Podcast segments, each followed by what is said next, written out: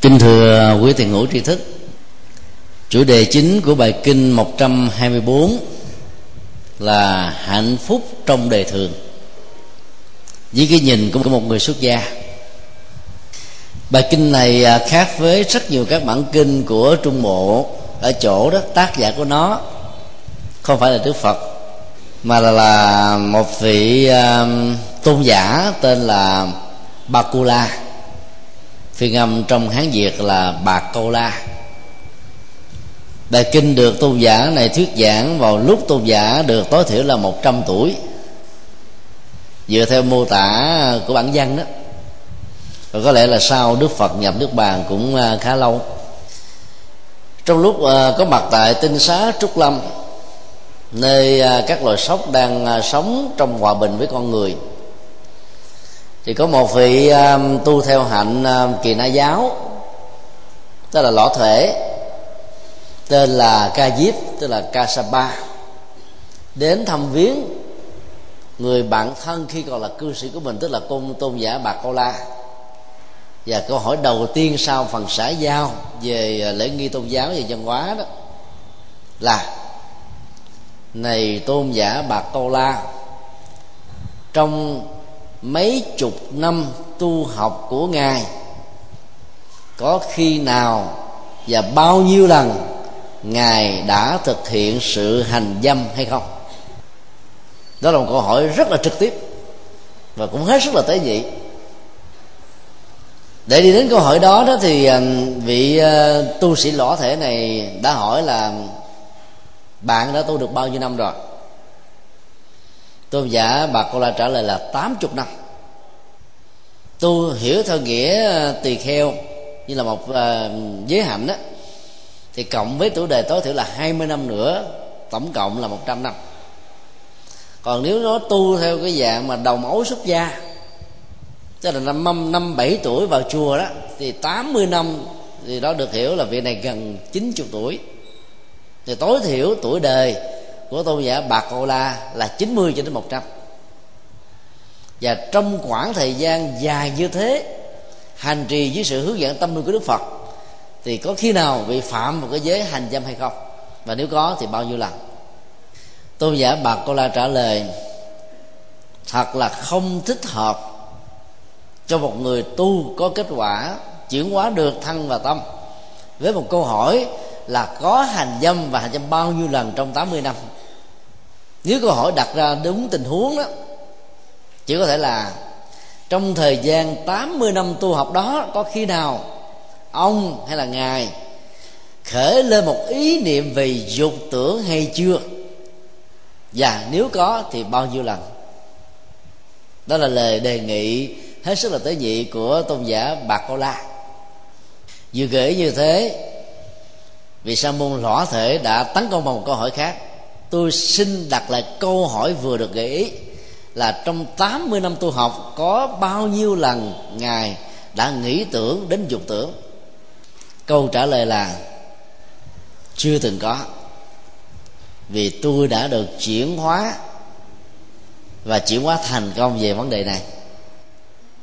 Lõa thể Kassapa đã tán thán, đây là chuyện hy hữu chưa từng có trong đời mấu chốt và trọng tâm của câu hỏi như là lời đối thoại được đặt ra là người xuất gia theo tinh thần Phật dạy đó có thành công trong việc chuyển hóa cái quan trọng nhất, cái tế nhị nhất và cái khó nói nhất hay là không.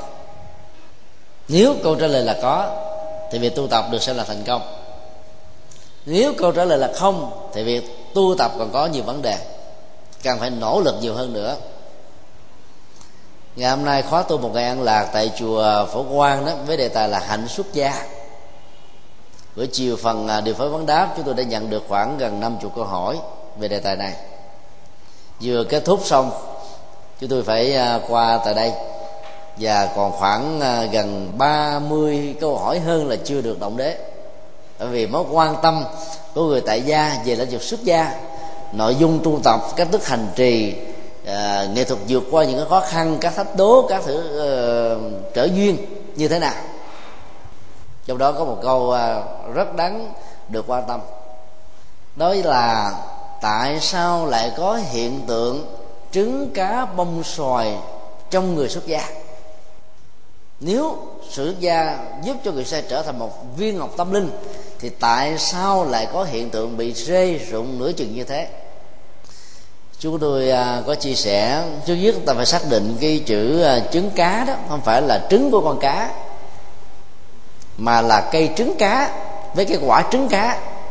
Cây đó cho quả rất là xung xuê. Chỉ cần ta dùng mà bàn tay lắc như thế này qua và lại hay là gió thật là mạnh đi ngang qua là các trứng cá này sẽ bị rơi rụng các quán cà phê ở huyện bình chánh long an nói chung là các miền tây nam bộ đó thì thích trồng cây trứng cá để tạo ra cái à, bóng mát người ta gần gũi với đời sống của người nông dân. Còn cây xoài đó đến mùa là toàn thân chỗ nào có bông chỗ nào có nhánh có tụ là có bông. Nhưng mà tụ lại thành trái và trái đó còn nguyên vẹn để trở thành uh, một sản phẩm cung ra thị trường. Thì nó chưa được mười phần trăm điều đó nên được hiểu hiện tượng tâm linh là một hiện tượng tinh hoa. Cái gì tinh hoa đó, thì cái tiến trình loại trừ nó phải hết sức là nhiều. Và nó được sánh ví như là một cái hình kim tự tháp. Đế là một cái đường kính rất là to. Thân á, là teo hẹp lại và đỉnh á, là một phần rất là nhỏ. Cho nên để có kết quả cuối cùng qua một tiến trình đi thực tập thì ta phải chấp nhận những sự rê rớt giữa đường. Nếu ta hình dung quá ra một cách cụ thể, thì cái gì dẫn đến sự rê rớt đối với trứng cá là sự lắc cây, là gió tác động, hay là một cái gì đó đổ sập lên nó thì nó phải rớt rơi. Còn đối với người tu, thì cái lắc cây đó là cái gì?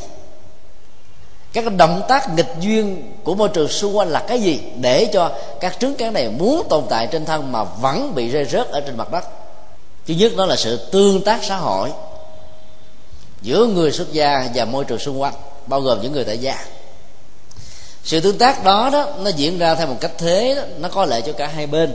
Thứ nhất là người tại gia có được cơ hội để gieo trồng phước báo lắng nghe được lời pháp thoại rồi chuyển hóa được nỗi đau của tâm bên cạnh những cái khó khăn của đời sống vật chất.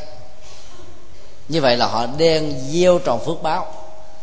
Còn người xuất gia tiếp nhận điều này và phải thấy rằng là trên đôi vai của mình có một trọng trách lớn hơn để không cô phụ tấm lòng và sự thương kính của quần chúng dành cho mình. Vì đó, sự nỗ lực phấn đấu nó trở nên nghiêm túc hơn. Nhưng nếu mối quan hệ xã hội tương tác giữa người tại gia và xuất gia không đặt trên căn bản vừa nêu thì càng tiếp xúc nhiều chừng nào, thì sự mất kiểm soát tâm sẽ diễn ra chừng đó. Và do đó, hiện tượng rơi rụng giữa chừng là điều khó có thể tránh khỏi. Đó là một loại rung lắc cây điều thứ hai, giàu có tương tác hay không tương tác? Các giác quan có một cái sức lốc của gió thổi qua cuộc đời của chúng ta. Về phương diện nội tâm rất là nhiều. Tài, sắc, danh, thực, thì. Sắc thanh hương vị xúc hiểu theo nam tông hay bắc tông thì những thứ này hoặc là cá lẻ hoặc là tập thể cùng một lúc đều là những thách đố trở ngại cho chúng ta rất nhiều như là những cạm bẫy như là những cám dỗ như là những uh, chướng duyên mà buộc chúng ta phải nhìn thấy lý tưởng mục đích cao thượng hơn để chúng ta vượt qua một cách thành công. Và không đó khi mắt thấy tai nghe là ta có thể dễ dàng bị trao đảo và quên đi lý tưởng cao thượng nhất mà mình đang hướng về với một sự hy sinh tất cả những khoái lạc giác quan mà thậm chí ngay cả đời sống hạnh phúc gia đình, mối quan hệ cao thượng giữa cha mẹ và con cái, giữa những người thân và những người thương mà chúng ta đang quan tâm. Thứ ba, môi trường tương tác, bao gồm là thầy hay bạn giỏi hay là thầy không hay, bạn tiêu cực đều có thể góp phần tạo thành một bản sao cho chúng ta. Có thể dẫn đến sự khủng hoảng niềm tin. Có thể dẫn đến sự bế tắc về nhận thức. Có thể dẫn đến những ảnh hưởng tiêu cực. Có thể có. Một trong những câu hỏi được đặt ra chiều hôm nay tại chùa pháp quan là, một à, vị xuất gia trẻ phát tâm trở thành người tu chân chính là vì cảm phục cái hạnh tu của vị thầy mà sau này trở thành bổ sư của mình nhưng đúng một cái vì bổn sư đó bị trao đảo bởi hiện tượng chứng cá bông xòa trở thành người thế tục. Không tin được những gì mắt thấy tai nghe, cho nên vị xuất gia này rơi vào tình trạng là khủng hoảng niềm tin, khủng hoảng tâm linh, và làm gì để vượt qua được? Trong sự chia sẻ chúng tôi nêu ra ba nhận thức. Thứ nhất, ta và thấy là sự khai tâm điểm trí của vị thầy tâm linh trong giai đoạn ban đầu là một hỗ trợ viên tích cực và cần thiết chứ không phải là tất cả. Rất nhiều người rơi vào chủ nghĩa thần tượng, nghĩ rằng là ông thầy mình là tất cả hết. Cho nên khi ông thầy không còn nữa, ông thầy bị ngã quỵ thì mình bị ngã quỵ theo. Đó là một sự sai lầm về nhận thức, cần phải được điều chỉnh. Thứ hai, ta phải hiểu là trong tiến trình tu, giai đoạn đầu, nương tựa vào thầy, sự giúp đỡ của những người bạn tu, đồng lứa là hỗ trợ tích cực nhưng khi ta đã hiểu được đường tránh nên đi đường tà nên tránh, thì mình phải tự tu, tự lội, tự chèo vào bờ chứ không cần phải nương tựa vào ai hết á. Dĩ nhiên lời khích lệ, sự hướng dẫn và giám sát của những người đi trước có kinh nghiệm vẫn là một bài học, có ý nghĩa cho chúng ta. Nhưng không nên xem đó là tất cả và nếu cái đó bị suy sụp, thì sự tất cả này làm cho chúng ta bị đổ ngát và ngã quỵ theo. Điều thứ ba giới tướng, tức là từ điều khoản đạo đức mà ta phát nguyện tiếp nhận trong một giới trường, nó vẫn còn nguyên dạng giàu ta, thầy ta còn sống hay là đã mất, thầy ta tiếp tục tu hay là ra đời thầy ta thanh tịnh phạm hạnh trăng chánh hay là có một sự sức khỏe nào, nó không ảnh hưởng đến cái này. Cái thứ hai, cái rung động đầu đời về phương diện tâm linh trong việc tiếp nhận từng giới phẩm trong giới đường phải là cái luôn được duy trì ở ta. Giàu có thầy bên cạnh, không có thầy bên cạnh. Giàu có thầy hướng dẫn, không có thầy hướng dẫn, ta phải phải giữ đó. Cái đó được gọi là sơ phát tâm. Cái động cơ và lý tưởng phát tâm đó rất là mạnh và cần thiết. Và nó chính là dưỡng chất để kéo dài cái đời sống của chúng ta một cách lâu và bền bỉ. Cho nên ta không nên nghĩ rằng giới tướng và giới tánh đó bị ảnh hưởng. Do vậy ta tiếp tục đi ai ngã lệ về sau, cứ để bị ngã. Ai rơi rụng về sau, cứ để bị rơi. Nếu mình không đủ sức để nâng đỡ người kia, thì ta không còn cách nào khác là phải mạnh dạng thẳng tướng bước mà đi trên con đường tâm linh của mình. Đừng để cho những sự khủng hoảng đó làm cho mình bị trao đảo con đường tâm linh là không nên. Ở đây à, tôn giả bà câu la, nhờ sự hướng dẫn tâm linh của đức phật kể từ lúc phát tâm xuất gia cho đến gần 100 tuổi đó, hầu như là cái ý niệm về dục tưởng nó chưa từng có mặt. Bởi vì ông thấy rất rõ cái giới hạn của việc hành dục mang lại niềm vui cái khóa lạc giác quan đó là tạm thời, là chống vánh, là ảo giác ở trên bộ não mà thôi, chứ không phải là cái hạnh phúc đích thực.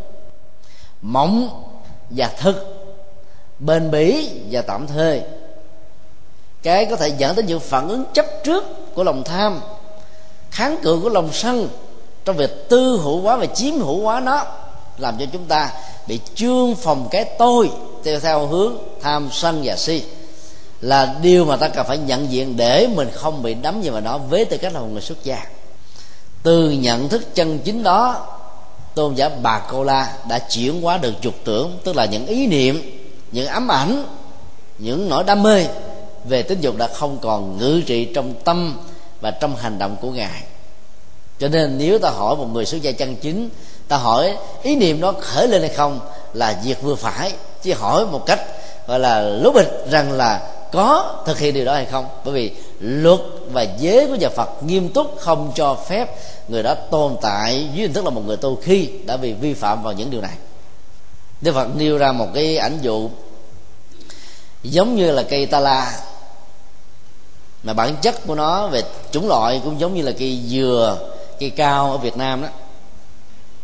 Khi bị chặt ngọn thì nó không bao giờ tái sinh ra ngọn lần thứ hai. Vì là sức sống của nó được sẽ là kết thúc. Người xuất gia giàu là bị cám dỗ hay là bị sức ép hay là không vượt qua được các cái um, bản năng của người tại gia. Mà lỡ mà bị dướng vào cái này đó được xem là không còn khả năng phục hồi về tính mạng của người tu. Họ có thể tồn tại tiếp tục với tư cách là người tại gia hành trì năm giới năm điều đạo đức thì được nhưng với tư cách là người xuất gia là không được, vì nó đã làm cho niềm tin của quần chúng bị sụp đổ và ảnh hưởng đến đời sống của tăng đoàn rất là nhiều. Ai nhận thức được điều đó và tầm quan trọng của ý thức này thì dễ dàng vượt qua những cám dỗ mà lẽ ra mình không nên bị dướng dính vào tôn giả bạc cô la đã thành công. Cho nên dục tưởng là không có thì huống hồ là có những hành động về dục. Đó là một sự hy hữu, sự hiếm có, sự màu nhiệm trong đời sống của người tu. Tôn giả Kasaba của đạo kỳ na lõ thể hỏi tiếp là tám chục năm có mặt với tư cách là người tu ở trong chùa đó. Có khi nào thầy có một cái tâm niệm hiềm hận, bực dọc, khó chịu, cao có, giận dữ thiêu đốt ở trong tâm của mình hay là đối với một đối vật nào khác hay không? Thì câu trả lời của tôn giả bạc cô la là 80 năm đó, tôi chưa bao giờ nhận thấy có một tâm niệm sân si khởi lên trong tâm của tôi để dẫn tới cái tình trạng là tác hại, hãm hại, ảnh hưởng tiêu cực đến một người nào khác. Tham, sân và si đã được chuyển hóa khỏi tâm niệm của tôi và hành động của tôi. Kasapa đã trả lời với một niềm à, kính vọng và tán thán thật là mầu nhiệm thật là hiếm có trong cuộc đời qua cái cuộc đối thoại ngắn gọn này ta thấy rằng là bản chất và nội dung tu tập của người xuất gia theo đạo Phật đó là chuyển hóa lòng tham, lòng sân và lòng si.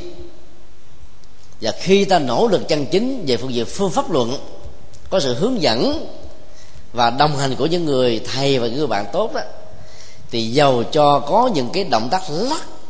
Một sự cố tình hay là một hiện tượng tự nhiên của gió thoảng đi ngang qua như là những con lốc.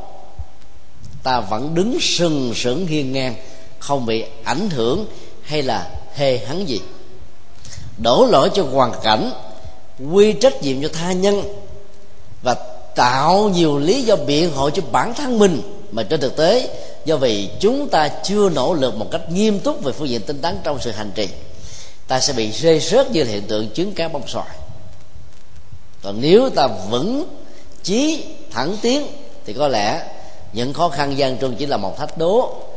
Và mỗi một cái cơ lốc đi ngang qua sẽ trở là một bài học hết sức là có ý nghĩa cho ta và cho người khác. Nhớ và vượt qua ở hiện tại và trong tương lai. Nỗi niềm sân nó nó có thể xuất hiện bằng nhiều lý do khác nhau sự không hài lòng bất mãn cũng là một động cơ, là một nguyên nhân. Sự mất một cái ờ, số tài sản hay là cái gì mà ta quan tâm bị người khác gọi là trở thành chủ quyền, sẽ làm chúng ta không hài lòng mà khởi lên sự kháng cự. Đối với người xuất gia, dầu là phát xuất từ một động cơ nào, hoàn cảnh gì, tác động nào, nhân duyên, ảnh hưởng tiêu cực nào, thì ta phải thấy khởi lên lòng sân là điều không tốt cho nên ta phải nỗ lực vượt qua nó, vì sân sẽ kéo theo một tâm niệm, tâm lý tiêu cực. Đó là hại tưởng, tức là ý niệm về việc hại người khác, giết người khác, tiêu diệt người khác, làm giảm uy tín và ảnh hưởng lệ lạc của người khác đối với xã hội và cộng đồng. Để cho hình ảnh của mình được nổi cộm, vượt trội, ảnh hưởng hơn bao nhiêu người còn lại trong xã hội cho nên việc nói xấu, nói điều tiêu cực, nói về những cái không hay, không tốt về người khác, nó thuộc về hại tưởng. Và mấu chốt của nó là lòng sân.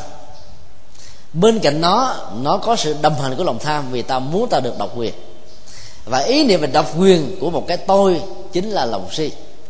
Cho nên trong rất nhiều hành động, nếu không khéo phân tích, ta thể hiện cả ba bộ mặt của tham, sân và si, thì giàu cho ta có tu hàng trăm năm ở trong chùa là mấy mươi năm với tư cách là một phật tử, ta vẫn dậm chân tại chỗ hoài. Cái tôi ngày càng trương sinh lớn mạnh, khống chế, chi phối, tác động tiêu cực đến bản thân mình mình mình tưởng rằng mình đã trở thành một người giác ngộ. Phải hết sức lưu tâm về ba đối tượng đó được chuyển hóa hay chưa? Thì ta mới được xem là một người đã thành công trong con đường tu tập hay không? Sau đó tôn dạy bạn là chia sẻ thêm dữ hướng dẫn khéo léo về đời sống tâm linh đức phật. Nhờ phương pháp hướng diệu đế nhờ kiến thức về nhân quả nhờ sự nỗ lực tinh tấn mà 80 năm đó tôi chưa từng có những dục tầm sân tầm nào khởi lên. Tâm là một cái tiến trình tìm kiếm đối tượng để gá tâm mình vào. Nó có thể là một sự hết sức là ti, tinh vi. Nó nó có thể là một sự hết sức là cụ thể nó có thể là một sự nóng nhầm nó có thể là một sự công khai và con người luôn luôn muốn có một cái gì đó để bám vào thì cái tình trạng bám vào đó gọi là tầm. Tưởng có thể nó là một cái thoáng chốc xuất hiện trong tâm và sau đó nó vượt qua. Còn tâm là cái tiến trình kéo dài như là một mục tiêu như là một cơn khởi khác như là một sự thỏa mãn như là một bản năng như một thói quen. Cho nên tầm ảnh hưởng tiêu cực của dung tầm, sanh tầm và hại tầm nó nhiều hơn là dung tưởng. Sanh tưởng và hại tưởng. Và tôn giả hoặc là nói rằng là chưa được có những cái điều đó, trở thành tòa ám ảnh và sự khao khát. Bởi vì ngài tu tập thứ nhiều để tới nhiều thế thì ta đã biết, đó là một sự nhận diện về bế tắc mà vô chúng ta không được quyền nhắm mắt và làm được ở trong kinh Phật môn, có một câu như thế này chúng sinh nào nặng về dục tưởng, nặng về sân tưởng, nặng về hại tưởng, mà nếu tự mình không vượt qua được, thì hãy niệm danh hiệu đức bồ tát qua tham nhờ thần lực của sự niệm gì đó, vượt qua được lòng tham, lòng sân và lòng si. Nếu ta hiểu câu nói này một cách đơn giản là niềm tin và lòng từ bi quá độ các đức phật đã thành giúp đỡ những người đang gặp khó khăn thì ta không thể nào vượt qua được cái gốc rễ của ba gọi là tố về cái có tâm linh này. Ta phải hiểu biết của mình quán chiếu đó là mọi nhận thức là tự giác là đỉnh cao để chúng ta đạt được. Tham sân và si có mặt khi mà tự giác đi đó. Cho nên khi niệm của các con thấy âm dưới và quán tự tại thì tự giác phát sinh mức độ cao nhất không có lý gì tâm chúng ta bị trao đảo là bị dướng vào như là cơ đối khác về dục sân và hạ. Cho nên ta vượt qua được. Nếu ta hiểu Avalokiteshvara là quán tự động mà là quán thế âm, thì sự hiểu biết và cái tình trạng cảm thông sẽ là một chốt của sự hành trì trong tình huống này thì lúc đó ta không còn trách cứ để tạo ra lòng sân, ta không không còn giận dữ để mình tạo lòng sân để tạo ra cái si ta không còn có những cái khó chịu đối với những người mà ta không bỏ mà họ chưa đạt được. Cái tầm cái phúc ngang với cái nhu cầu mình cần phải có từ đó là vượt qua được lòng lòng sân và lòng si cách dễ dàng như vậy khởi niệm từ lòng từ bi sự hiểu biết cảm thông sẽ bắt đầu có mặt. Và hai yếu tố này sẽ giúp cho chúng ta vượt qua và giúp người khác vượt qua những khó khăn. Cho nên niệm trì cho niệm bồ tát qua theo những mức độ quán thế âm thì ta sẽ không còn tham sân và si nữa. Chứ đừng hiểu đơn thuần là chỉ cần niệm cái thành tâm là bồ tát là sẽ giúp mình vượt qua.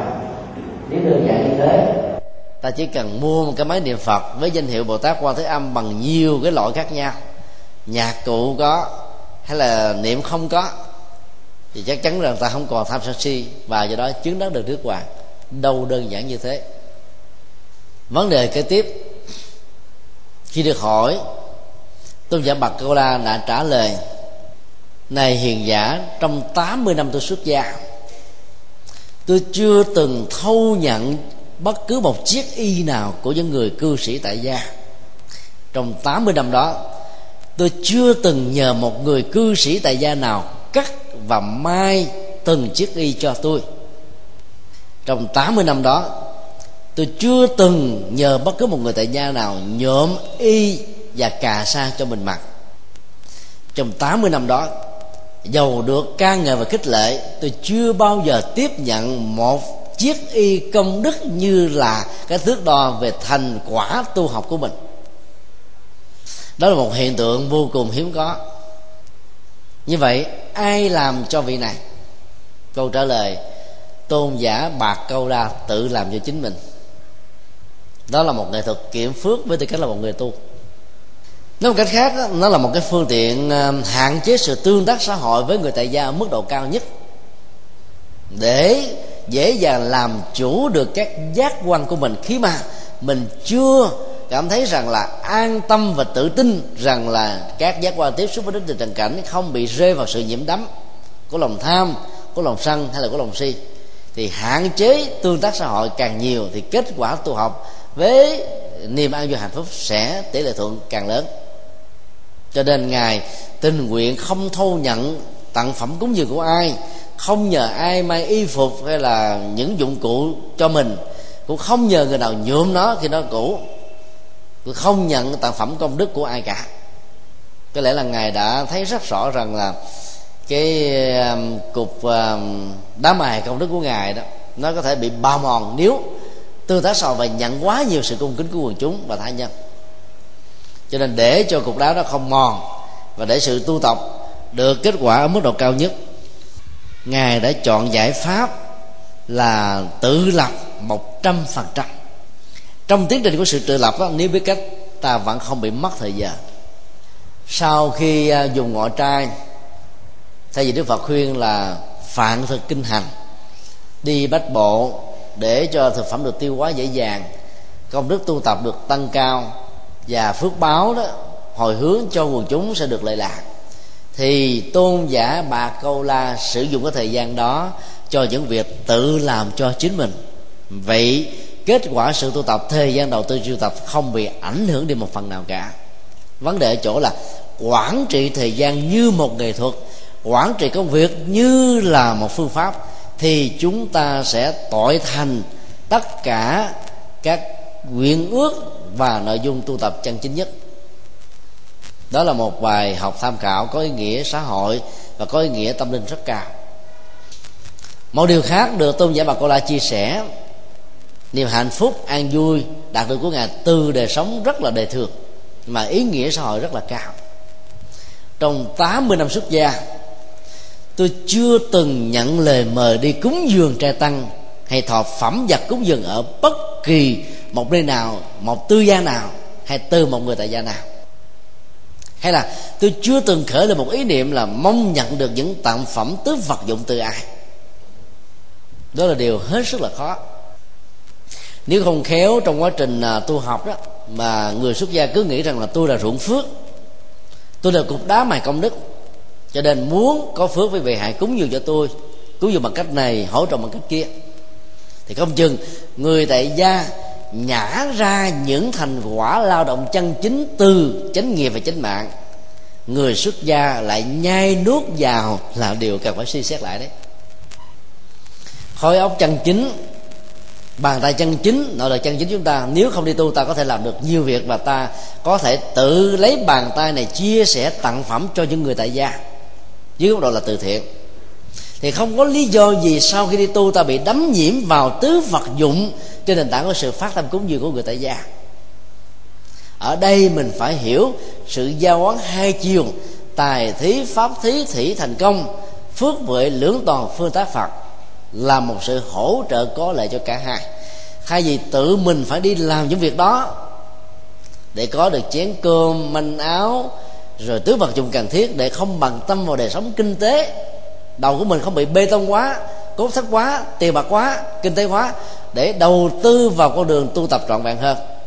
Thì ta đừng nên đắm nhiễm trên tặng phẩm cúng dường của người tại gia và hãnh diện tự hào trên điều đó. Mỗi khi có cơ hội chia sẻ với những người xuất gia về nghệ thuật hoàng pháp trong ờ, hôn quan tăng tế, chúng tôi thỉnh thoảng đề nghị như thế này đừng bận tâm vào cúng dường của đàn na thí chủ. Quý vị cứ đi năm, bảy ngày rồi làm lễ cầu siêu. Người ta có thể phát tâm cúng dường để hồi hướng công đức cho người quá cố là cha, mẹ, ông, bà, người thân quý thuộc của mình. Đừng nhận. Ta sẽ giúp cho cả gia quý người đó trở thành phật tử một cách lâu dài với tâm phục, khẩu phục rằng ta đi không phải vì đồng tiền ta đi không phải vì tặng phẩm mà ta đi vì nghệ thuật hoàng hóa. Rằng ở đây có một nỗi đau cần phải được vượt qua trong sự mất mát. Rằng ở đây có một nỗi đau cần phải được chữa trị để cho người đó vượt qua cái chấp ngã và cái chấp thương của mình. Rằng ở đây cần có một cái nhu cầu để vun bồi đời sống tâm linh và vun bồi đời sống đạo đức. Trong cái nỗi đau cùng cực nhất của cái chết, những lời khuyên những lời thuyết giảng chân thành từ trái tim và từ nhận thức của một nhà hoàng pháp, sẽ làm cho những người ngang đầu cứng cổ nhất cũng phải rung động trái tim.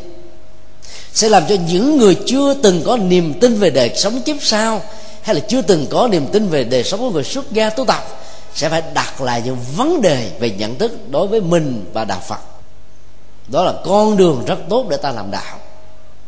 Nếu không khéo và dễ dàng bị rơi vào các cái lợi nhuận đó, ta sẽ làm cho rất nhiều người vẫy tay chào vào những ngôi chùa.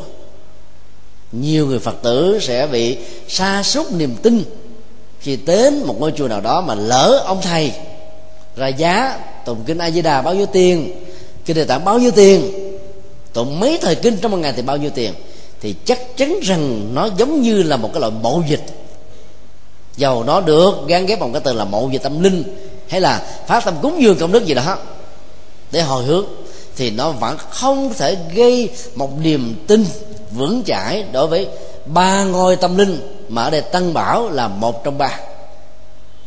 Nếu họ có phát tâm cúng dường thì họ phát tâm sau khi lễ tang cái gì đó, có một cái duyên phật sự nào đó thì hãy làm. Còn ngay lễ tang mà làm liền đó, thì lúc đó nó giống như là tiền trao cháo mút được sôi rồi việc hết mà không khéo, các tu sĩ phật giáo nếu chỗ nào mà không có phát tâm cúng dường là kỳ sau, thỉnh mời đi đám không đi nữa. Đó là một nỗi đau. Đó là một nỗi buồn. Và đó là một cái điều làm cho phật pháp bị suy vong. Hạnh nguyện của tôn giả bạc câu la trong câu chuyện của bài kinh này hết sức ấn tượng. Chưa từng đi nhận tặng phẩm cúng dường ở bất cứ một nơi nào. Dĩ nhiên, ta đừng nên quá hà khắc như thế. Buộc tất cả người tu phải như vậy một trong những hành nguyện đối lập lại với ngày bạc cô na là ngày ngày tăng đầu lô phả la đọa xà tôn giả, gọi tắt là tăng đầu lô. Chỗ nào ai phát tâm đi cúng dường là ngài đi hết á. Ai cúng dường cái gì ngài đều không từ chối nhận hết. Nhưng nhận xong rồi ngài chia sẻ cho những người đồng tu phạm hạnh, không có được vườn chúng phát tâm vì nhiều đời kiếp về trước, họ đã gieo những cái hạt giống phát của phát phước tổng đức hay là trộm cắp hoặc là keo kiệt. Cho nên hậu quả là trong đời này, hầu như là không ai phát tâm giúp đỡ cho mình hết. Chia sẻ những người đồng tu như thế để cho họ vượt qua được những cái khó khăn, không phải bận tâm vào đời sống vật chất để tu một cách ngon lành. Hòa thượng hồng đạo ở quận 8 cách đây nhiều năm, nổi tiếng về cái hạnh này. Hòa thượng tu rất là tốt. Cho nên chỗ nào có cúng dường trai tăng, dỗ tổ người ta đều thỉnh mời hòa thượng đến để à, ban đạo từ. Vì lời đạo từ của hòa thượng rất là xúc tích và rất là ấn tượng. Hòa thượng nhận hết. Có lúc đó, một ngày hòa thượng phải đi ban đạo từ đến hai lần ba lượt như thế. Trong khi thời à, xa xưa đức phật dạy mỗi một tu sĩ là gọi là nhất tọa thực. Chỉ ăn ngồi một lần thôi chứ đứng lên mà ngồi xuống là không được người ăn nữa. Huống hồ là đi hai lần ở hai ngôi chùa khác nhau. Tức và giữ hết tất cả những tặng phẩm cúng dường như thế. Và gần cuối cuộc đời của hòa thượng hòa thượng làm lễ, đại trai đàn, bố thí cúng dường bình đẳng, mời hàng trăm, hàng ngàn các vị hòa thượng và các chú tiểu và hòa thượng đã để bao thơ ngang bằng với nhau. Hòa thượng tu sáu chục năm cũng bằng với một chú tiểu mới xuất gia hai, ba ngày. Để dạy chúng ta về cái hạnh, đừng nên châu câu chấp vào cái chuyện phẩm trật ở trong giáo hội ở trong đời sống người tu, để ta có những cái phân biệt ứng xử mà lẽ ra các hạt giống nhỏ ta phải chăm sóc ờ, nước nhiều hơn để cho cây được trưởng thành. Phần lớn chúng ta đến các hòa thượng để cúng dường, vì ta nghĩ là cúng dường các hòa thượng là công đức phước báo nhiều hơn. Trong đó, các hạt giống ờ, đang được gieo trồng trong các trường Phật học đó, cần sự hỗ trợ để mua sách nghiên cứu, tài liệu học hỏi thì sau này trở thành một nhà hoàng pháp, một nhà giáo dục tâm linh, vân vân. Thì phần lớn ít được sự quan tâm. Cách đây khoảng 3 tuần à, có một phật tử ở long an đến. Nhờ chúng tôi tư vấn vì à, cô à, đọc một tác phẩm tâm đắc lắm cho nên muốn cúng dường các vị hòa thượng. Cô phát nguyện như thế này. Xin giới thiệu bằng cách là cho địa chỉ và số điện thoại của tất cả các vị giảng sư tại thành phố Hồ Chí Minh để cô đích thân đến để cúng dường. Điều thứ hai là xin phát tâm cúng dường. Các vị giảng sư mới bắt đầu ra trường. Chúng tôi mới khuyên cô đó cúng dường cho một vị đại pháp sư. Một giảng sư lỗi lạc á, thì có thêm không có thêm nó không có làm tăng thêm một cái giá trị đóng góp gì hết trơn á. Bởi vì các vị hòa thượng thượng tọa đó các sư bà các ni sư rồi nhận biết bao nhiêu tặng phẩm cúng dường của thiên hạ rồi. Các ngài phải đi làm từ thiện ở những chỗ khác nữa còn những vị giảng sư mới ra trường thì tốt. Rồi cái này giữ lại. Chúng tôi đề nghị đối tượng một, đổi lại thành đối tượng là các tăng ni đang theo học ở các trường sơ đẳng Phật học, trung cấp Phật học, cao đẳng Phật học, cao cấp giảng sư, trung cấp giảng sư và cử nhân Phật học. Những người như thế đang cần đến những cái cơn mưa về hỗ trợ vật chất. Ở đây là kinh điển, ở đây là tài liệu nghiên cứu, ở đây được hiểu là những hỗ trợ cần thiết cho chuyện tu ví dụ như những từ điển Phật học vân vân. Để giúp cho các vị đó có thể học đến nơi, hành đến chốn và đem thành quả tu học của mình cho thiên hạ. Phải mất đến mấy tiếng đồng hồ mới thuyết phục người phật tử này chọn giải pháp thứ hai. Có nhiều người thấy các chú tiểu trong chùa dễ thương quá, ăn mặc rất rưới quá, không có tiền bạc gì hết, gặp phải cho năm ngàn, mười ngàn cho như thế là thiếu phương pháp á. Bởi vì có tiền, các chú sẽ đi ăn bánh, ăn kẹo có chú lén lén ra ngoài ăn mặn. Vượt qua không nổi cái cơn nghiền tại gia đó. Hoặc có chú thì ra các quán internet để chơi game điện tử là hư luôn. Cho như thế là làm cho các chú hư. Ta cúng dường cho các hội chùa.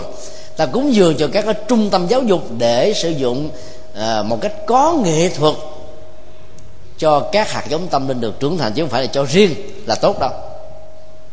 Dù sao đi nữa ngày tăng đồ lô và ngày bạc câu la đều là hai bài học mà sự sử dụng giá trị của sự hành trì trong tình huống khác nhau. Thậm chí là đối lập này, có ý nghĩa tâm linh và đạo đức rất là lớn mà ta cần phải học hỏi và tham khảo.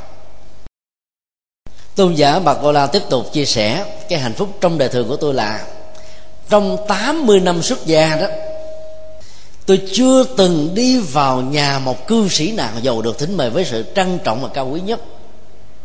Tôi không vì một lý do nào đó có mặt trong nhà họ để giảng kinh thuyết pháp cho họ nghe dầu họ giàu hay dầu họ nghèo, dầu họ mến phục hay là họ ấn tượng như là thần tượng. Tôi không, điều không đốc ý. trong 80 năm đó, tôi chưa từng bao giờ tạo một cái cơ hội đặc biệt gì cho những người khác giới phái, ví dụ như nữ nhân, các quý bà, quý phụ, mệnh phụ phu nhân để giúp cho họ có cơ hội đến với đạo phật. Theo một yêu cầu hết sức là cá nhân. Tôi cũng chưa từng bao giờ tạo ra một cái ưu quyền đặc lại gì cho các tỳ kheo ni thức somana ni, sa di ni hay là những người cư sĩ phật tử nữ, vân vân. Khi có duyên đủ, mời họ đến chùa, chia sẻ phật pháp, góp phần giúp cho họ thông qua các tư vấn chân chính là những cách thức mà tôn giả bạc câu la đã ứng dụng. Nói một cách nôm na theo ngôn ngữ đề thường bây giờ, tức là người xuất gia chân chính là không có thuyết pháp dạo, thuyết pháp chợ đen. Thuyết pháp là thuyết pháp công khai giống với thuyết pháp chợ đen. Tại sao ta phải thuyết pháp công khai? Là bởi vì trong qua một cái giảng đường với một cái pháp thoại đó, sự tôn kính Phật pháp phải được dân trào cao nhất. Và do đó, một câu hỏi cá nhân sẽ trở thành là mối quan tâm chung của rất nhiều người.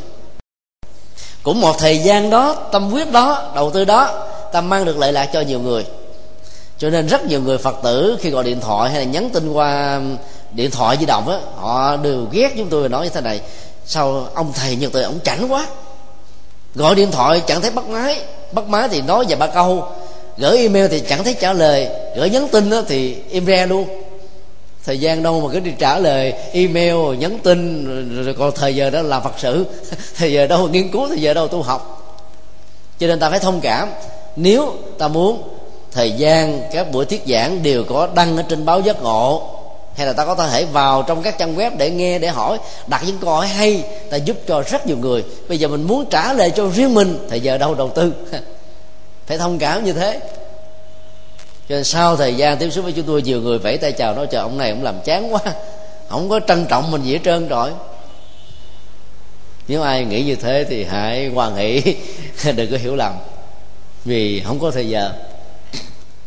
Ở đây bài học của tôn giả bà cô la đó là đừng nên phí phạm thời gian vào những chuyện mà ta tưởng rằng nó là vật sự, mà trên thực tế, sự tương tác xã hội này có thể làm chúng ta bị rơi vào hiện tượng trứng cá bông sòi đấy các phật sự phải được thực hiện ở nơi đúng chỗ, đúng thời gian, đúng đối tượng.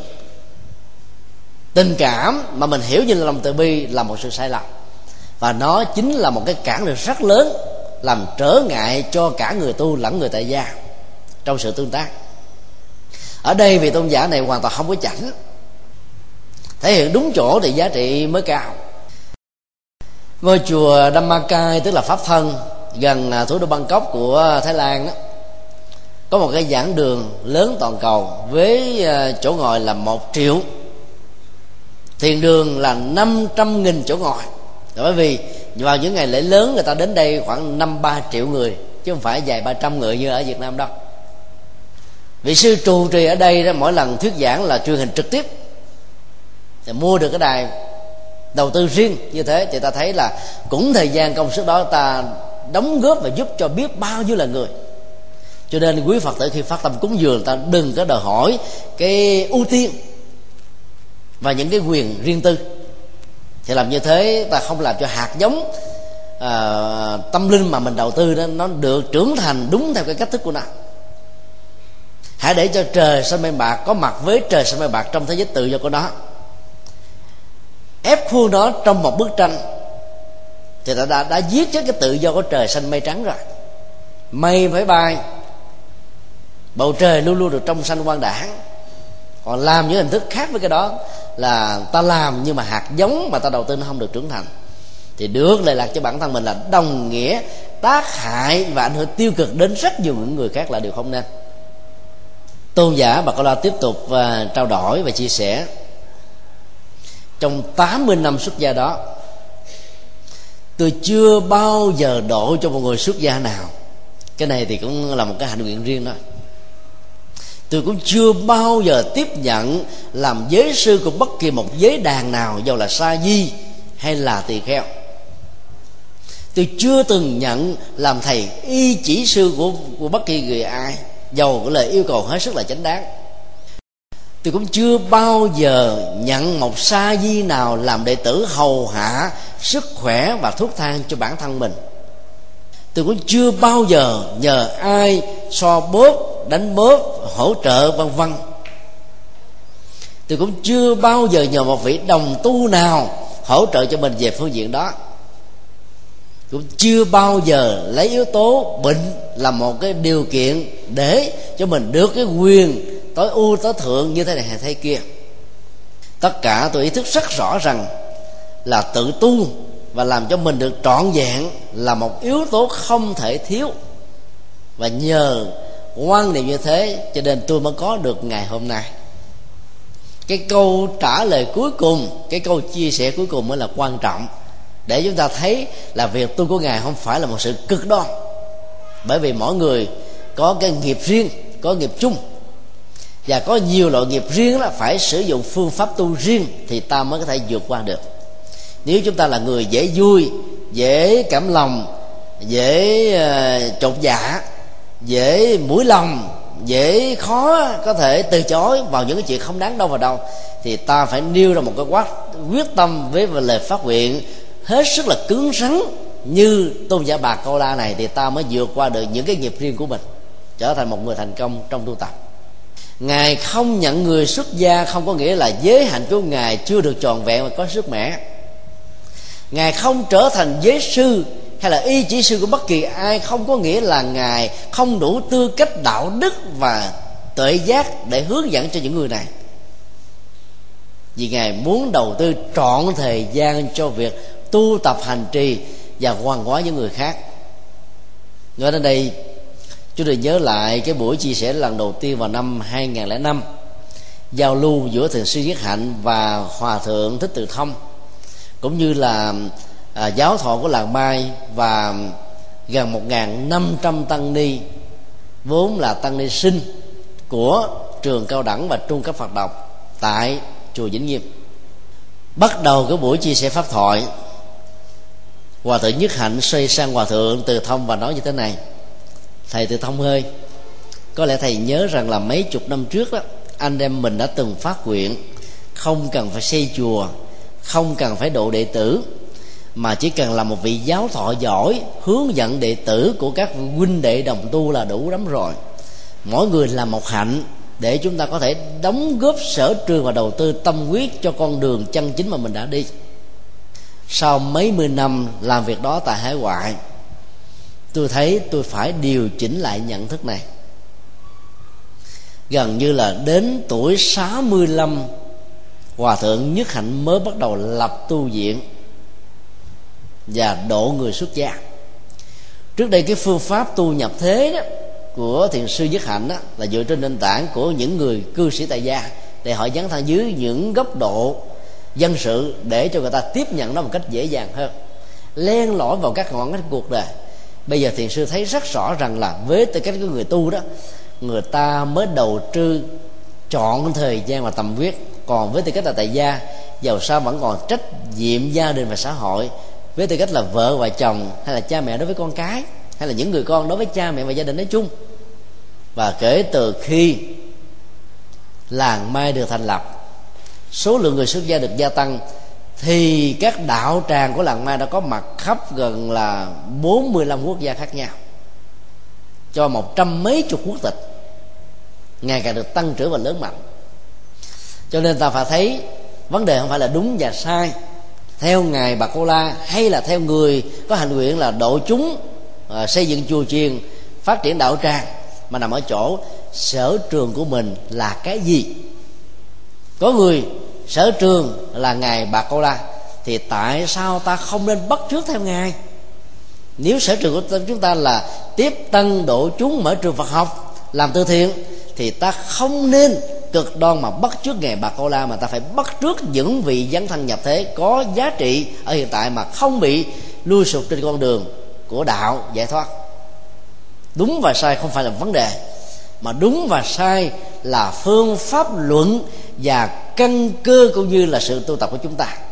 Ở mức độ an toàn dẫn đến sự phát triển tuyệt đối với giá trị phụng sự nhân sinh. Hòa thượng từ thông bây giờ vẫn tiếp tục không tiếp tăng không độ chúng không xây chùa. Người ta cúng cho hòa thượng mấy mẫu đất ở trên tăng nguyên bình dương. Hòa thượng vẫn không xây chùa. Bây giờ người ta tiếp tục cúng gần cả chục mẫu ở trên uh, lâm đồng đà lạt. Hòa thượng cũng làm một cái thất thôi và cũng không xây chùa đó là hạnh nguyện. Ta không thể nói nó là đúng, là sai, là tiêu cực hay là tích cực. Vấn đề ở chỗ là mỗi người có một cách tu riêng. Nhưng ta cũng không nên vì ta đi con đường này mà ta buộc mọi người phải đi theo cách thức của ta. Cái đó mới chính là cái sai. Còn cái đúng đó là tùy hạnh nguyện tùy sở trường, miễn sự gián thân, mang lại lệ lạc, miễn phương pháp ứng dụng, có giá trị độ sinh là đạt yêu cầu. Một nội dung chia sẻ về hạnh phúc trong đời thường khác đó là trong 80 năm tu tập đó, cái lý tưởng duy nhất của tôi là mong làm sao mình đạt được sự giác ngộ và chia sẻ sự giác ngộ bằng tinh thần vô ngã cho nhiều người càng tốt. Cho nên ngài không bận tâm về những cái tương tác xã hội. Nhờ đó là ngài đã có kết quả. Và ở cái tuổi gần một trăm như thế, ánh sáng, tuệ giác và lòng từ bi độ quần chúng vẫn tỏ chiếu khắp mọi nơi. Dẫn thân, phụng sự không được, không có giới hạn và cho đến cái tuổi mà gần nhắm mắt lìa đời, ngài vẫn không độ người xuất gia. Bởi vì ngài biết là làm việc đó thì ngài phải bận tâm chia thời gian cho những người đệ tử của mình. Còn bây giờ đầu tư cho đệ tử của những người khác cũng được. Ở đây ngài làm hết bổn phận và trách vụ của mình và kết quả lợi lạc rất là cao. Sau khi nghe sự chia sẻ về hạnh phúc trong đời thường của một người xuất gia, vốn là người bạn khi còn là cư sĩ của mình, thì nhà lõa thể ca diếp đã rất là cảm động và chấn động tâm thức chưa từng có. Và ông đã từ bỏ tôn giáo của mình trở thành người xuất gia.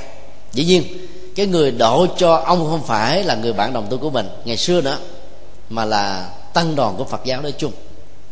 Sau khi xuất gia một thời gian ngắn, thì kinh mô tả là ca diếp đã ăn rú độc cư, sống đời sống phóng ờ, viễn ly, không phóng vật, nhiệt tâm, tinh cần tu tập ngày và đêm với phương pháp và đã chứng đắc giác ngộ ngay đời sống hiện tại này ngài đã thấy rất rõ sanh đã tận, phạm hành đã đã thành việc nên làm đã làm không còn trở lại đời sống sanh tử tại gia này nữa. Đó là một sự may mắn. Rất nhiều người từ bỏ tôn giáo của họ đến với đạo phật và họ đã có được kết quả ngay dài ba tháng dài ba năm. Còn chúng ta đôi lúc phải mất vài chục năm dài kiếp. Đừng vì thế mà chán nản thất lòng. Vì hạt giống và cái ờ, cấp độ tâm linh ở mỗi người qua tiến trình của sanh tử nó có khác nhau. Có nhiều người của giống ly nước đã đầy, thêm một giọt nữa là tràn. Còn nếu cái ly chúng ta là chẳng có giọt nào thì ta phải tích tụ. Đừng so sánh theo cái kiểu, tôi đi vào chùa, tôi trở thành phật tử cũng năm tháng ngày giờ đó mà tại sao người kia được kết quả như thế tôi không được là chán nản bỏ cuộc luôn. Cái biệt nghiệp tốt và xấu mọi người khác nhau. Kết quả trong một bối cảnh xúc tác giống nhau nó không thể là bằng về tỷ lệ thuận, về khối lượng được. Sau khi à, bài kinh đó được chia sẻ kết thúc, thì đoạn cuối của bài kinh đó, mô tả như thế này. Tôn giả bạc ô la bắt đầu một hạnh nguyện mới, rầy đây may đó chứ không trụ lại ở tịnh xá trúc lâm nữa. Từ chế đầu ngài cũng dạy một nội dung như thế này. Này tất cả các vị pháp hữu, này tất cả các vị xuất gia trẻ đây là chiếc chìa khóa. Quý vị hãy cầm chìa khóa này mà ra đi, đến nhiều nơi, giúp cho nhiều người. Đây đã đến lúc mà tôi phải nhập vô dư niết bàn. Lời di chúc này đối với các đệ tử của ngài hết sức là ấn tượng. Dĩ nhiên là ngài đâu có chiếc chìa khóa gì đâu, mà ngài cứ nói đây là chiếc chìa khóa, xin giao lại cho các ngài, cho những thế hệ đi sau hãy sử dụng chiếc chìa khóa đó để làm phật sự, để hoằng pháp, để giảng kinh, để nhập thế, để cứu độ. Đây là giờ phút mà tôi phải chia tay với các vị. Tức là trước khi qua đời đó thì ngài tặng lại cái gia tài tâm linh bằng cả cuộc đời tu tập giới định tuệ và có giải thoát ở đời sống hiện tại. Cái chìa khóa đó là chìa khóa tu tập có mục đích, giá trị tâm linh phụng sự đúng người, không để cho những cái mưu cầu nho nhỏ nó làm bận tâm uh, cái cõi lòng của mình phải để cho đời sống của người tại gia hay xuất gia như là bầu trời bao la không cùng tận như là đại dương sâu thẳm như mặt đất cứng và dài. Như là không khí để thở như thực phẩm để ăn. Ta phải quan niệm như thế thì ta mới trở thành một người xuất gia chân chính và xứng đáng như là một điểm tựa tâm linh như là một viên ngọc quý cho tất cả những người tại gia chiếc chìa khóa đó, chiếc chìa khóa của phụng sự. Chìa khóa của không chấp trước. Chìa khóa mở cửa tự giác. Chìa khóa mở cửa của giác ngộ và giải thoát. Chìa khóa của sự phụng sự không mệt mỏi. Cần cả một trăm tuổi đời như vậy 80 năm ở trong chùa. Chứ làm việc tích cực đến độ là không có nghỉ hưu. Người tại gia 65 tuổi với nam 60 tuổi với nữ, ở nhiều nơi thấp hơn 5 tuổi, là được quyền hưởng nhàn ở cuối cuộc đời rồi còn người xuất gia thì không ngừng lại sự hướng nhà cho bản thân. Bởi vì phải phụng sự cho đến hơi thở cuối cùng. Theo di chúc, một sự mồ nhiệm đã diễn ra. Tôn giả bạc câu la đã chết trong tư thế ngồi an tọa giữa đại chúng mà nhập vào niết bàn vô dư. Hiện tượng này hiếm lắm. Phần lớn chúng ta chết nằm. Ta chết bằng bệnh hoạn, chết trên giường bệnh chết trong sự đau đớn bằng thân thể vật lý. Còn ngài nói với mọi người rằng là xin vẫy tay chào với tất cả các anh em, những người đồng tu. Các vị hãy tinh tấn nhiều hơn nữa trong sự phụng sự và tu tập. Tôi xin vẫy tay chào với các vị. Nói xong, ngài nhắm mắt lại mà ra đi trong tư thế đăng nhập thiền định. Hòa thượng giác chánh của hệ phái khắc sĩ, mấy năm trước cũng chết trong tư thế là ngồi như thế này nhiều thiền sư trung hoa như là thiền sư lây quả uh, cũng chết trong tư thế như thế này. Thì sư nguyệt khê cũng chết như thế. Mỗi người có một hạnh nguyện mỗi người có một sự phát nguyện riêng. Có người chết phát nguyện với tư thế là nằm có người chết phát nguyện trong tư thế là đứng ta không nên lấy đó làm cái thước đo chuẩn cho mọi tình huống. Mà ở đây muốn nói rằng là khi ta tu tập đúng phương pháp và lời phát nguyện đó, nó sẽ là một cái dấu chứng về niềm tin cho những người theo, người khác. Phát nguyện, noi gương, hành trì, tu tập, tinh tấn, không vì một lý do gì mà tổn thất niềm tin hay là thói thất tâm bồ đề. Và tôn giả ca diếp trở thành một người xuất gia và chứng đạo là nhờ vào tôn giả bạc cô la này đã nói rằng là cuộc đời của tôn giả bạc cô la là một sự hy hữu và mầu nhiệm hiếm có. Đó là một bài học hết sức là ấn tượng. Ta luyện giá trị mà ta học suốt cả cuộc đời ở một góc độ, một phương diện cũng chưa xong. Điều như thế rất là đặc biệt. Và mong sao mỗi người trong chúng ta phải tự suy nghĩ, đánh giá và cố gắng thực tập để trở thành là ngài ở hiện tại và là ngài ở trong tương lai. Đó là nội dung ờ, chính ờ, của bản kinh này. Có một câu hỏi vừa được đưa lên. Con rất muốn trở thành người xuất gia nhưng con chưa vượt qua được cái tâm dục. Con có đến tư vấn các thầy. Các thầy đã dạy nhiều phương pháp. Nào là quán bất tịnh nào là quán cái tâm lý uh, lìa ham muốn. Nhưng mà tình dục và nỗi khao khát của nó vẫn còn y nguyên như một sự ám ảnh.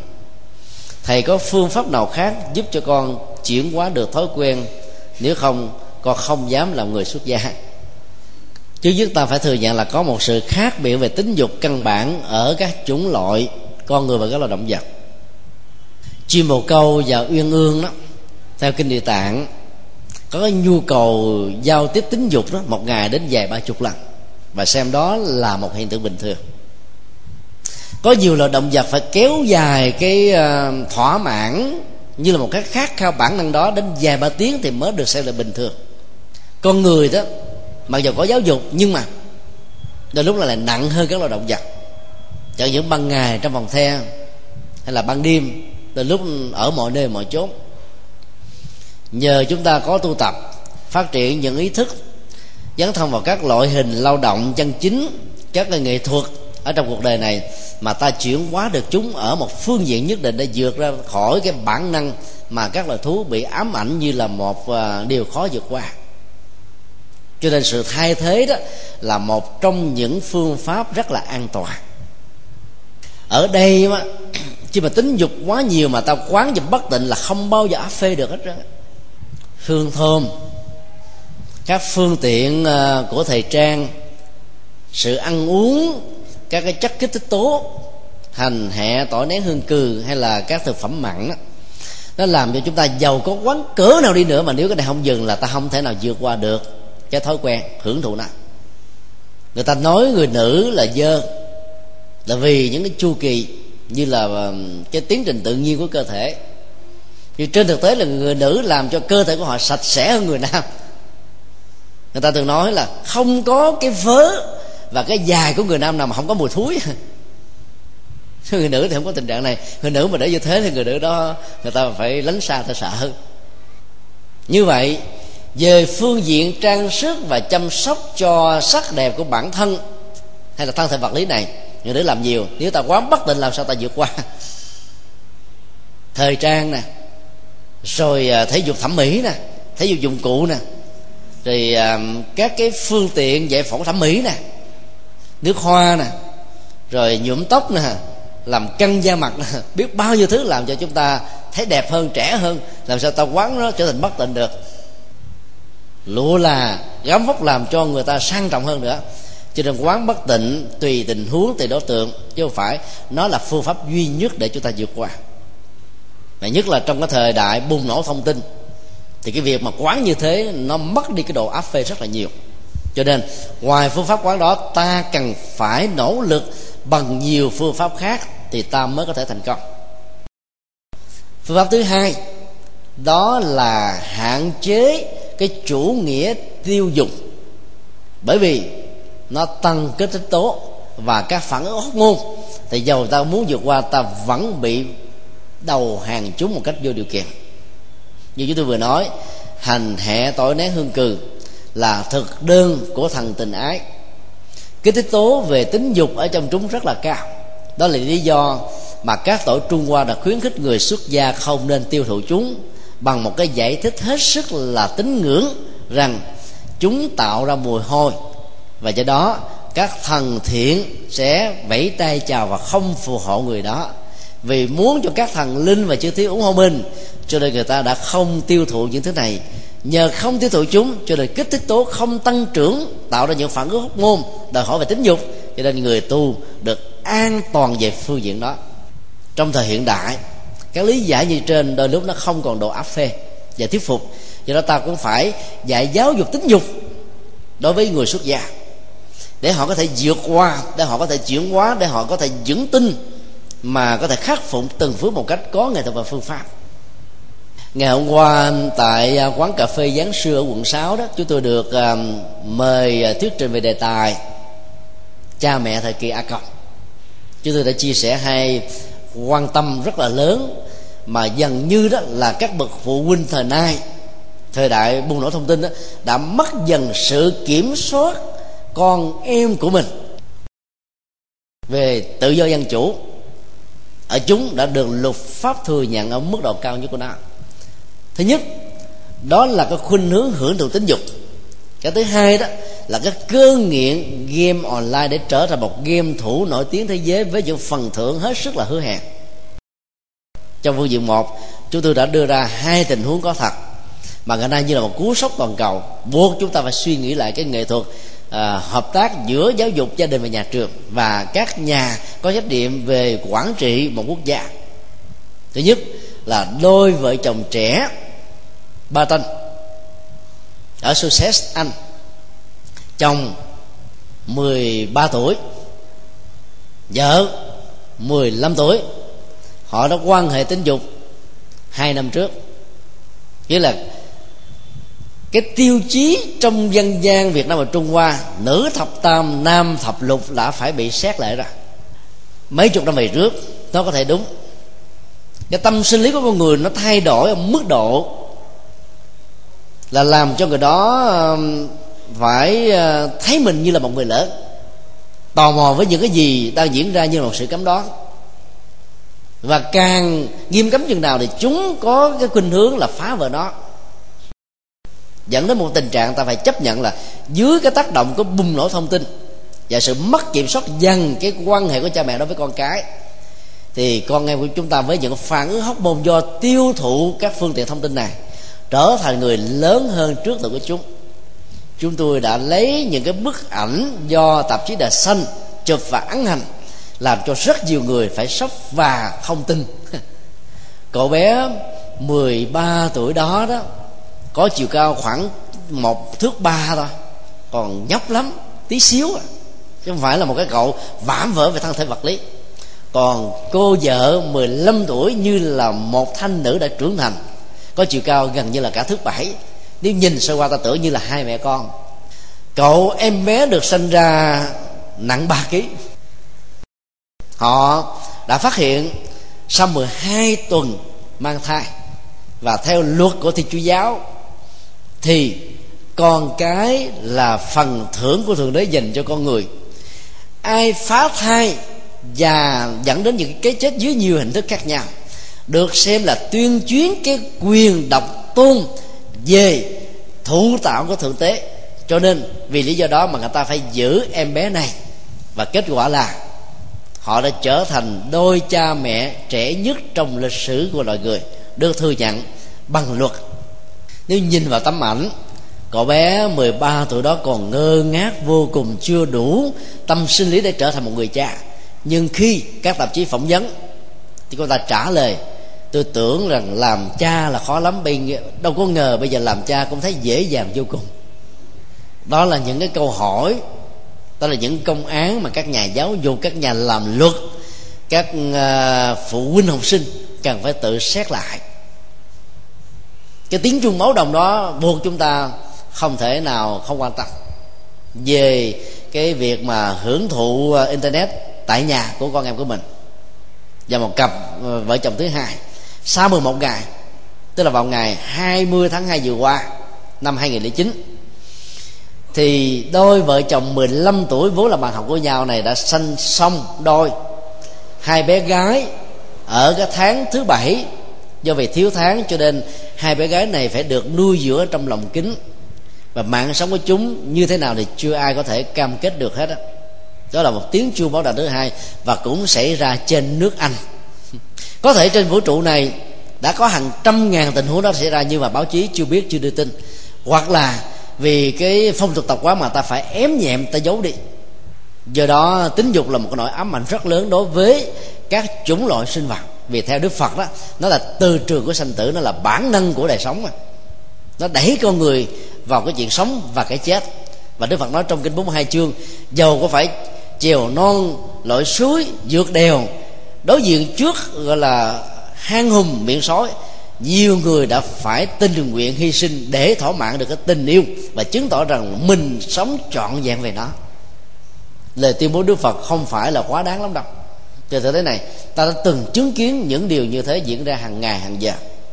Cho nên đó, ngoài phương diện nhận thức quán bất tịnh tìm một cái nghệ thuật thay thế để chúng ta quên dần nó đi thì theo đạo phật ta phải quán tình thân rằng tất cả những người khác giới tính đó là cha mẹ chú bác cô dì vân vân.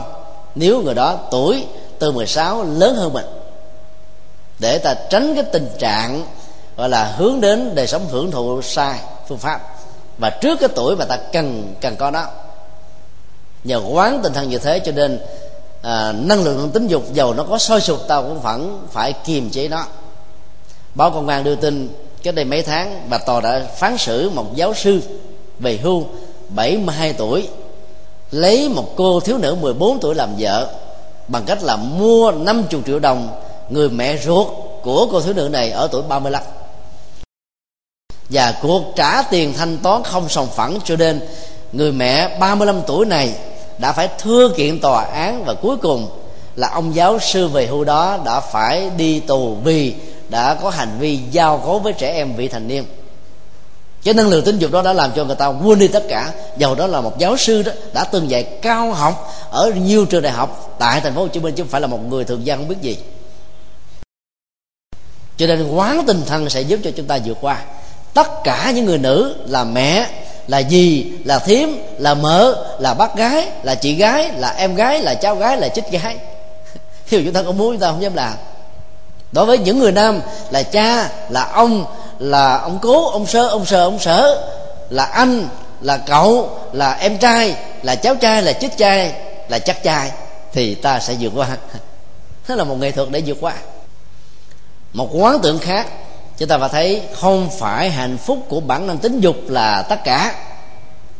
Rất nhiều người độc thân và thậm chí là không thèm đến đời sống tình yêu hôn nhân, người ta vẫn được hạnh phúc với niềm vui nụ cười trong cuộc đời như thương ta hãy nên bắt chước người đó một phần, nhiều phần.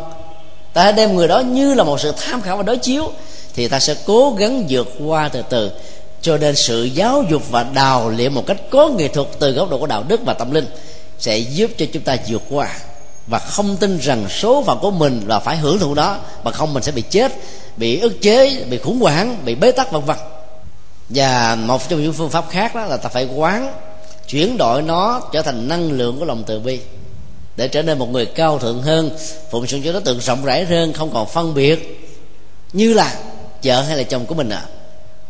hay là người thân của mình đó mà lòng thương yêu không bờ bến không giới hạn đó nó phải là một cái chất tố để chúng ta có được cái hạnh phúc lớn hơn. Và hạnh phúc đó, dầu là giữa đời thường, nhưng nó rất là đáng trân trọng và ngưỡng vọng biết bao nhiêu. Các phương pháp quán tưởng nó cũng sẽ giúp cho mình vượt qua được. Quán tưởng về những cái cao thượng, ví dụ quán tưởng về ánh mặt trời chiếu soi trong không gian vô la, vô tận, không có phân biệt đối xử với ai thế làm cho chúng ta cần phải thấy rằng là thôi mình sống làm sao cho ý nghĩa cho cuộc đời. Còn mình nếu không được cái này nó cũng không sao. Nói chung là còn có nhiều phương pháp tu tập khác nữa để chúng ta vượt qua nó. Rồi dần già ta sẽ được thành công. Nói chung là có nỗ lực có con đường có con đường có kết quả có kết quả thì chúng không còn là nỗi ám ảnh mà nó là một thách đố để sự thành công chúng ta có giá trị thiết thực và ý nghĩa hơn. À, xin à, kết thúc buổi chia sẻ tại đây và kính chúc được tất cả được an lành